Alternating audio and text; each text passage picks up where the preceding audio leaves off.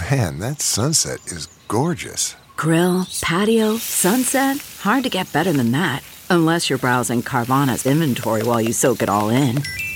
Oh, burger time.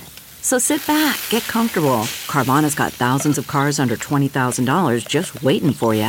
I could stay here forever. Carvana, where car buying meets comfort, meets convenience. Download the app or visit Carvana.com today.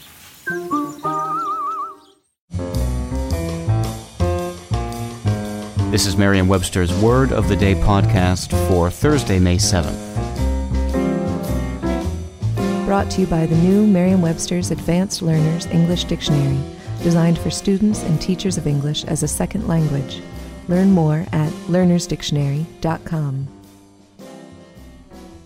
The word of the day for May 7th is oneiric, spelled O N E I R I C. Oneiric is an adjective that means of or relating to dreams. Dreamy. Here's the word used in a sentence.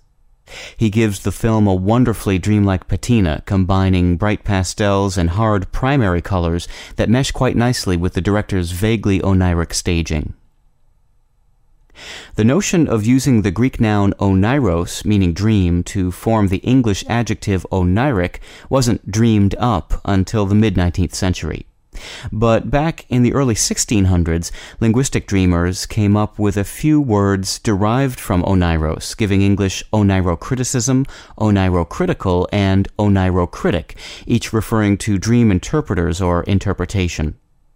The surge in Oneiros derivatives at that time may have been fueled by the interest then among English speaking scholars in Oneirocritica, a book about dream interpretation by the second century Greek soothsayer Artemidorus Daldianus. With your word of the day for Thursday, May 7th, I'm Peter Sokolowski. Thanks for listening. Visit the all new learnersdictionary.com, the ultimate online home for teachers and learners of English. A free online dictionary, audio pronunciations, custom study lists, and interactive exercises are available now at learnersdictionary.com.